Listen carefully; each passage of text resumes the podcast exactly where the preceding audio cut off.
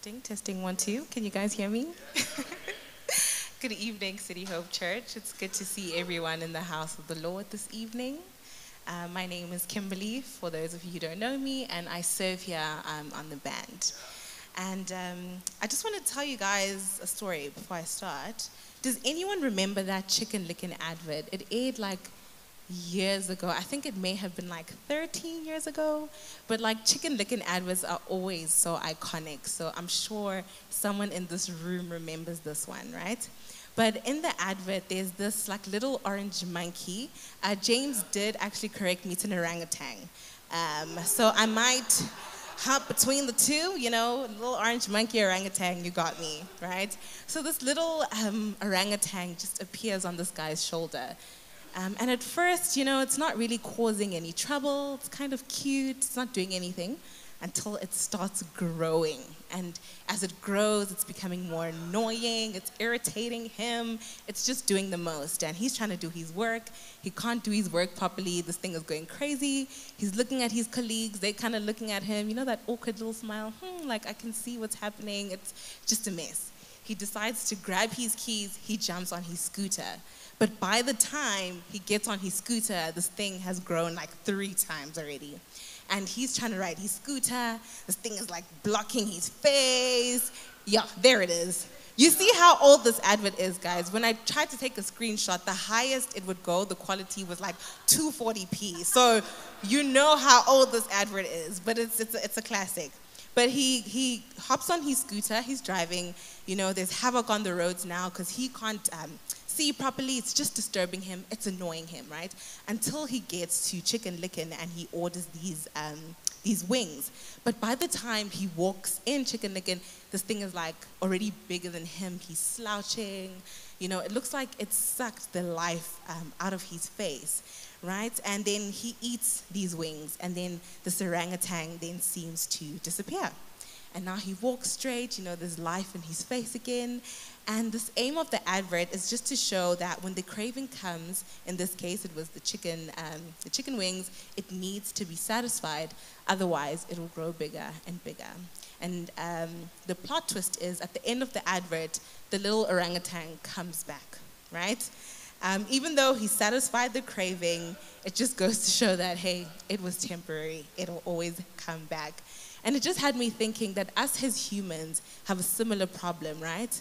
Um, instead of this orangutan and this monkey, it's burdens, it's weight, stress, disappointments, hurts, fear, anxiety, the list could go on. That always seems to be hanging out on our back. And just like the monkey came back, our problems always seem to come back. You're dealing with one thing at one moment, and then something else pops up, right?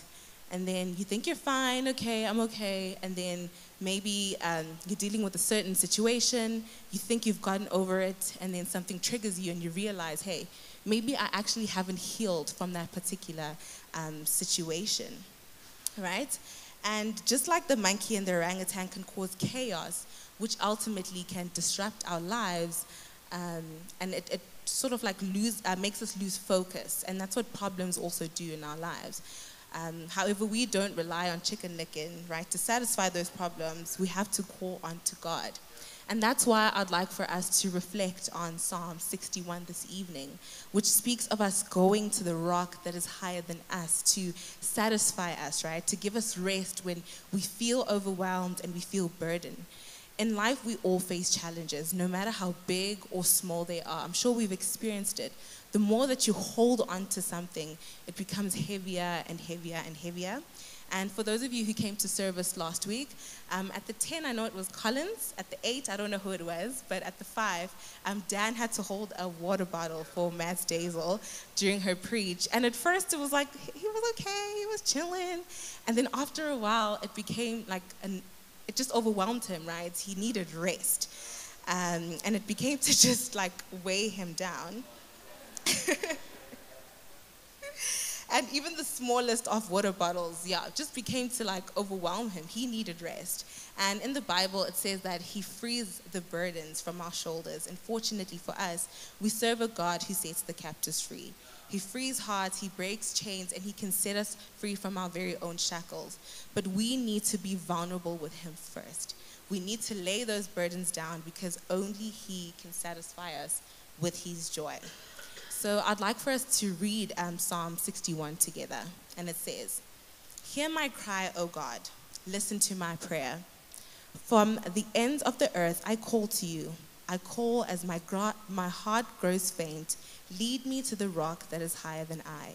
For you have been my refuge, a strong tower against the foe. I long to dwell in your tent and take refuge in the shelter of your wings. For you, God, have heard my vows. You have given me the heritage of those who fear your name. And I'm sure there are many moments where we've begged the Lord to just hear our cries, to just take away the pain that we're feeling in that moment. And in times like that, we come up with our own solutions, and they're not really solutions because they have the potential to make everything worse, not only for ourselves, but for the people around us. And some years back, I had just entered university back in 2018. And I started with my, my journey with my best friend of 10 years at the time and ended it without her. And to date, that was one of the most painful friendship breakups that I had to endure. Not only because the friendship had ended, but because of all the things that were left said and unsaid. The different influences, the voices, the opinions, the fingers pointing left and right. And during that moment, I indeed felt quite overwhelmed. I needed a place of refuge and strength. Um, how could I now readjust my life to not include this person who played such an important role in it? And how was I going to learn to trust again if I felt like the person I trusted so much had let me down? And if I could let her down, then what type of a person was I? So, to give you a picture of how badly our friendship ended, my last interaction with her was right side, right outside of my estate. I remember like there were cars passing, there were people passing, the security was watching, and she was just shouting, she was screaming, she was swearing. It was crazy. And I don't even remember how long we were like outside, but I just remember walking away as she just continued screaming and shouting and swearing. And you know, in those action movies, when there's like a big explosion at the back, and the main character is like walking away, and the back is like blurred, but you can see like something is happening, chaos is happening. And that was me in that moment, you know. I was just reflecting on what just happened. Like, was that me? Like, did that actually happen? I, I couldn't believe it. And the more I thought about it, I became angry because I was like, how could someone come and humiliate me outside of my own home? It was so embarrassing, you know, just walking back into the state where all the security was waiting. Ultimately, they had a front row screening to one of my heartbreaks, essentially. And not only that, I just started thinking of all the cars that passed, all the people that passed. Yet all I could really do in that moment was walk away. I had nothing else left to say. I was, I was finished. And all I could do and think and pray in that moment, and for all the moments after that, was hear my cry, O Lord. Listen to my prayer as my heart grows faint. Lead me to the rock that is higher than I. And looking back at it now, it's actually not what I wanted, but it's actually what I needed a rock that was higher than I, because all of my efforts had failed. What else was I going to do? Being overwhelmed can be described as a feeling of being buried or drowned um, beneath a huge mass of something, especially water. But in this instance, it was my emotions. Everything I had set for that day, I just I couldn't do it. I, pre- I pretended like I was okay. No one really saw me break down and begged the Lord to just fix it. At times, I was even like, Lord, revenge. And at other times, I just begged him to do anything that he could do to just fix the situation. But there was something that happened during that time. So my uncle used to drop me off at school in the mornings because he used to work close to um, where I was at school at Wits. And I remember without fail, every single morning, he had a Christian playlist that he would play. And I remember a number of songs that he played that I can attest to being ways in which God restored hope and started working in my life. And the song that made the biggest impact was called Made a Way by Travis Greene. And I'd like for us to read it together. It starts off like this standing here not knowing how we'll get through this test, but holding on to faith you know best. Nothing can catch you by surprise because you've got this figured out and you're watching us now. But when it looks as if we can't win, you wrap us in your arms and step in.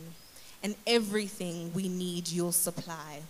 And you've got this in control. And now we know that you made a way when our backs were against the wall and it looked as if it was over. You made a way, and we're standing here only because you made a way. And in that moment, it just spoke to the very situation I was in. I didn't know how I was going to get through the test, but all I could really do was hold on to faith. I had proved to myself time and time and time that trusting myself wasn't going to get me anywhere. And to be honest, it's probably one of the reasons that got me into this mess in the first place. And there's a part of the song which speaks about the Lord wrapping us in his arms and him stepping in when we've lost all hope. And I think it coincides with the scripture that is written in Psalm 61, which speaks of us taking refuge and shelter under his wings. And in that very moment, the Lord knew what I needed. He led me to the rock, which was him, the one who knew what I needed before I could even say it, a place where I could find protection, peace, and stability. And even when I didn't understand why or how, he just did it. And there's a portion in the song where it speaks of, I don't know the hows and the whys, but regardless, I'm grateful. I just sat at the back of the car, just listening to the song and the other songs that played. I was just stopping tears from wanting to come out of my eyes. I was silent, but he heard the cry of my heart. And during the City Women Conference, I remember Laura Lorelei speaking about how God understands us and He meets us at our points of need. She said that when we have wounds, He won't expect a whole lot from us, but in response, we need to surrender to Him. And in as much as it seems like after this experience happened, it was over and it was done with, but it really wasn't. Lorelei also mentioned that healing is a process. And although the pain of this particular event didn't end right there and then, um, in that particular moment, and yes, I felt like there were times where it wasn't getting any better. It felt like it was getting worse. Um, but as I sat at the back of the car, I just knew that God had already started working in my life. It was confirmation for me that I wasn't waiting on a bus that wasn't coming, but I was already in it and I knew that God was in charge. He was the pilot, and I was sitting in the plane, and I knew that I was riding with the best. There was only one way from here, and that was up. Turbulence and all, but I knew I was going to get to my destination. There's a quote by Charles Stanley, and it says Adversity is not simply a tool, it is God's most effective tool for the advancements of our spiritual lives. And the circumstances and the events that we see as setbacks are oftentimes the very things that launch us into periods of these intense um, spiritual growths. Once we begin to understand this, we can accept it as a spiritual fact, fact of life. Adversity becomes easier to bear. And I just think this quote is so powerful because it speaks of difficult times being God's most effective ways in promoting spiritual growth within our lives. And oftentimes we see setbacks and difficult situations as literally just that difficult times and setbacks that are there to hinder us and stop us from being happy. But ultimately, they're there to catapult us into the next stage of our spiritual lives. And the more that we can ponder on this, the more that we get to understand that in order for us to see the rainbow, we need to experience the rain. And in order for us to see um, the flowers blooming and the sunshine, we also need to see the rain. I know it may sound quite cliche, but ultimately, for us to understand joy, we also need to understand pain. And for you and I to understand that there's a way up, we also need to understand there was once a point when we were down. And of course, when we speak of it, it sounds like it's easy, but in actuality, it's, it's not. It's one of the most difficult things to grasp. It's also been a learning process for me, which I feel like I'm very far from, but every day I, I believe I'm taking steps into truly seeing and understanding that there indeed is light at the end of the tunnel. And what I have come to also realize more and more is that surrender is so important. Allowing ourselves to be directed by God and not the issue. How many times have we allowed our burdens to control our lives, knowingly or unknowingly? And I'm preaching to myself right now um, because issues will come, but let us not lose focus, especially on God. Every day is a new opportunity for me to lay my burdens down. And I just want to read this because I think it's so important. But I wrote, It is important that within our relationship with God, He's the one who occupies our hearts. When He's the one we look to, only then can we truly experience His peace that transcends all understanding. And in verse 4 of the psalm, it speaks of longing to dwell in His tent forever and take refuge under His wings. And the more we prioritize God being our main focus, the less we'll have other things worrying us so much at the back. Just like that little orangutan in the advert seemed to disappear, a new craving came and it also came back. But when we dwell within the presence of the Most High, the craving may come, but instead of something constantly putting us into stress, i.e., the, the orange orangutan, but instead it's our problems and our stresses, we will be under the protection of God. And my cry for each new day had to remain Lord, please keep leading me to the rock. I felt a once hardened heart turn into a heart of love, compassion, and forgiveness over the past five years. And if I were to describe it, I found myself at a point where it's like I was in the deep end and I didn't know how to swim. And at the beginning, my approach was an expectation for the Lord to throw some sort of flotation device to help keep me afloat. However, as the years have gone by, my approach has changed, and I understand that I may be in the water at any given time, whether it's in the shallow end or the deep end. But my first point of reference shouldn't be whether or not the Lord can provide me with an apparatus to help me float, but simply knowing that my lifeguard walks on water. And I just want to um, invite the band up on stage. Um, it may genuinely feel like the weight of your burdens um, on your shoulders is unbearable and you can't keep going.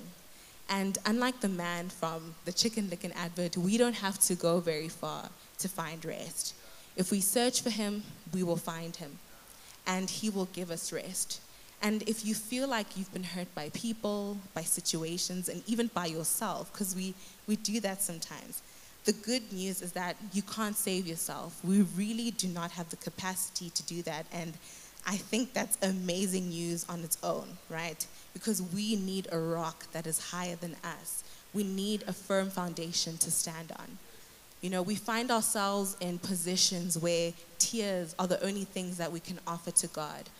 But just know that those are the tears that the Lord is going to use to water something within you.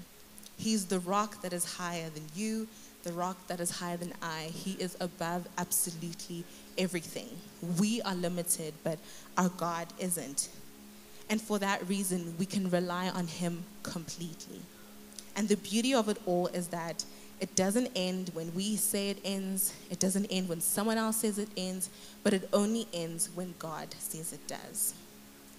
So I'd like to end off by ministering to you with the song that spoke to me, the one that um, we read together just now, um, that helped confirm that God was still working in my life and He had taken the wheel and He invited me to take refuge under His wing to remind me that He is the rock and that He is higher than everything.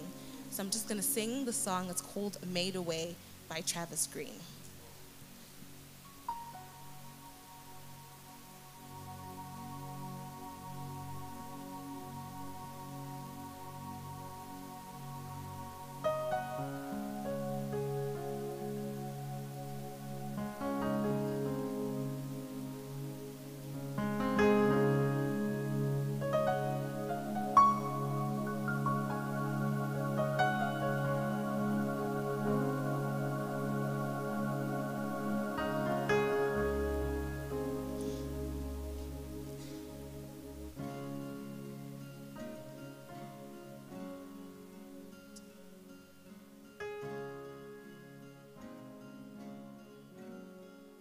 Don't know how, but you did it.